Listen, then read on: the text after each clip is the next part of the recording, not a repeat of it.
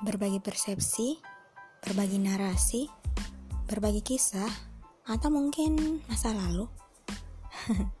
Ruang persepsi hadir untuk menampung kisah-kisah, keresahan, atau kerisian kalian seputar hidup yang mungkin semakin ruwet.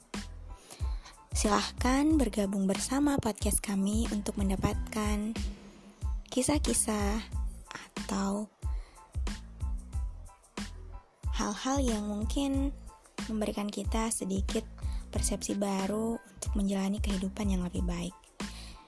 See you on the next podcast.